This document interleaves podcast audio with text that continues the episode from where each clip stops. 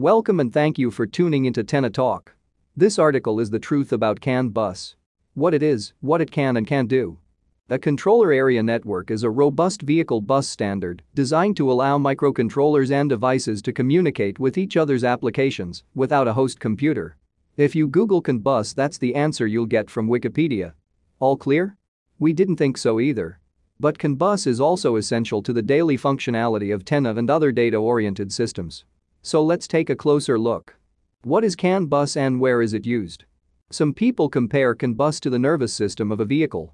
Just like the human nervous system connects and relays messages between the various organ systems, the controller area network or CAN bus connects and relays messages between the various electrical systems in a vehicle.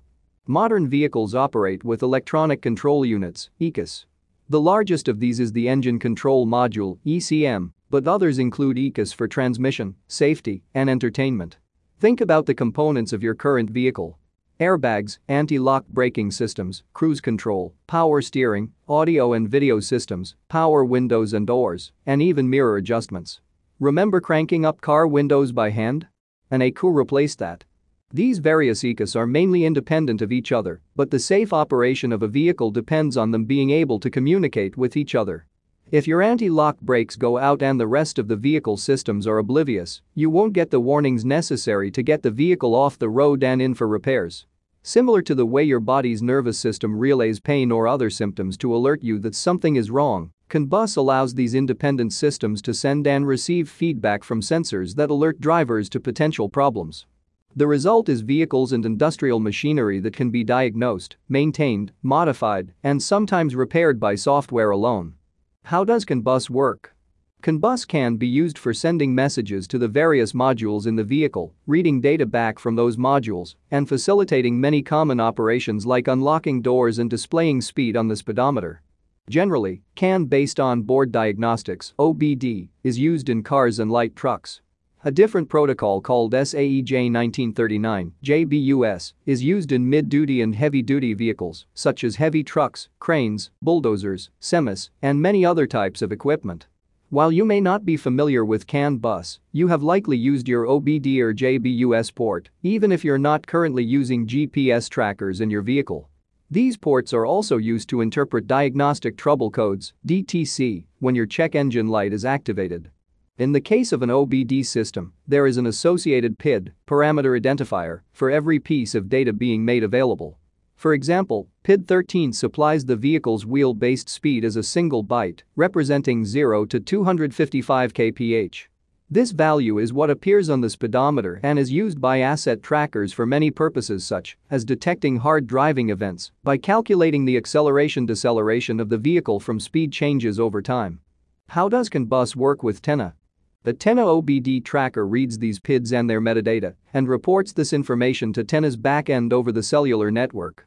In other words, every piece of data you receive through Tenna about the operations of a piece of equipment or a vehicle comes from individual systems within your asset communicating through CAN bus. In the J B U S world, P I Ds are referred to as S P Ns, suspect parameter numbers. Typically, these S P Ns provide detail on fuel usage, R P M, and other variables. As with O B D systems, this data is reported to Tenna's backend over the cellular network. It's not uncommon for there to be broad claims about the type of data that can be gathered through CAN bus, but it's important to remember that data access is limited to the capabilities of both the tracker and the proprietary CAN bus system of a particular asset. Different trackers have different configurations and can access different data through CAN bus. Additionally, various equipment manufacturers have different protocols for the data that is made available. Therefore, picking the right tracker for your asset and understanding what may and may not be available through a particular asset's CAN bus can alter the data you are able to gather about a particular vehicle or piece of equipment. What information can you get through CAN bus? Commonly available parameters typically include R P M, throttle position, wheel-based vehicle speed, engine hours, diagnostic trouble codes, D T Cs, malfunction indicator lamp, M I L, status, fuel level, coolant level, coolant temperature, engine oil temperature, mass airflow, M A F, manifold air pressure, M A P, fuel flow, R A T, These parameters can generally be counted on to be available to code readers, data loggers, and asset trackers. What information can you not get through CAN bus? In general, CAN bus cannot access certain parameters that are manufacturer-specific, such as fuel consumption, power takeoff, seatbelt status, proprietary bus data. Additionally, the use of CAN bus interface as a primary power source is severely limited. Fuel consumption. J B U S options for determining fuel consumption include engine trip fuel or trip fuel, gaseous. It's important to note that both of these parameters will generate estimates, good estimates, but estimates nonetheless. For O B Ds, the choices are far more limited.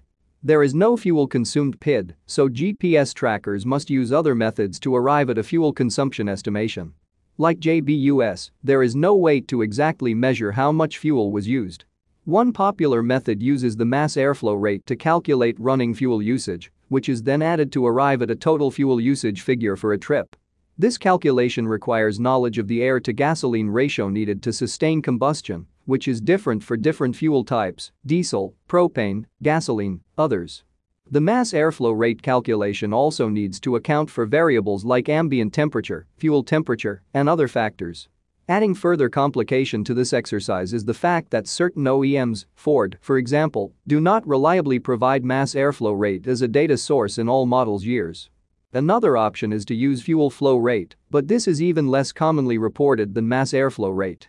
Some years ago, Tenna faced a situation in a customer's fleet where some Ford twenty twelve F one fifty pickup trucks reported fuel consumption directly, but others within that same make model per year did not. The issue was traced to the truck O E M's spotty support of mass airflow rate.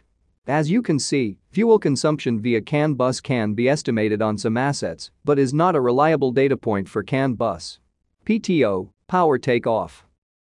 Many equipment types that are physically capable of P T O will report the P T O state or time of operation via their CAN bus interface, but many others will not.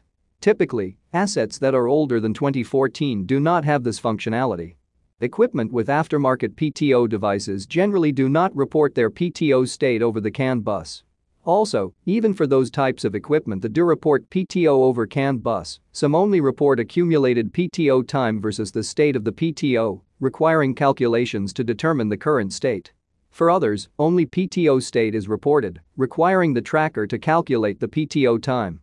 The tracker must be able to properly select the appropriate data processing method given the available data source, and this must be done carefully to ensure accurate results. Like fuel consumption, P T O is therefore not a reliable data point for CAN bus. Seatbelt state. Seatbelt state is another parameter most O E Ms do not broadcast over CAN bus. Indeed, there is no standard O B D P I D that reveals seatbelt status. For J B U S, there are S P Ns for this purpose, but they are only available if provided by the O E M equipment. No P I D nor any S P N is ever guaranteed to be available in any equipment. Proprietary bus formats. Some vehicle equipment O E Ms, such as Liebherr, John Deere, Komatsu, and others, employ a proprietary variation of CAN bus that issues codes that are not compliant with the general J B U S S P Ns. As a result, these parameters are not visible to code scanners, data loggers, or asset trackers. Some manufacturers do provide an alternate J B U S port on certain trim levels of their equipment, but these implementations generally provide only a small subset of the parameters available from the equipment's proprietary port. Standard code readers, data loggers, and asset trackers have only limited visibility to many equipment's operating parameters, if any at all. Picking the right tracker for the right asset is key to making the most of your equipment's CAN bus protocols. Tenna's team can help you choose the right combination for your operations. Take a look at our options and book a demo to find the right fit for you.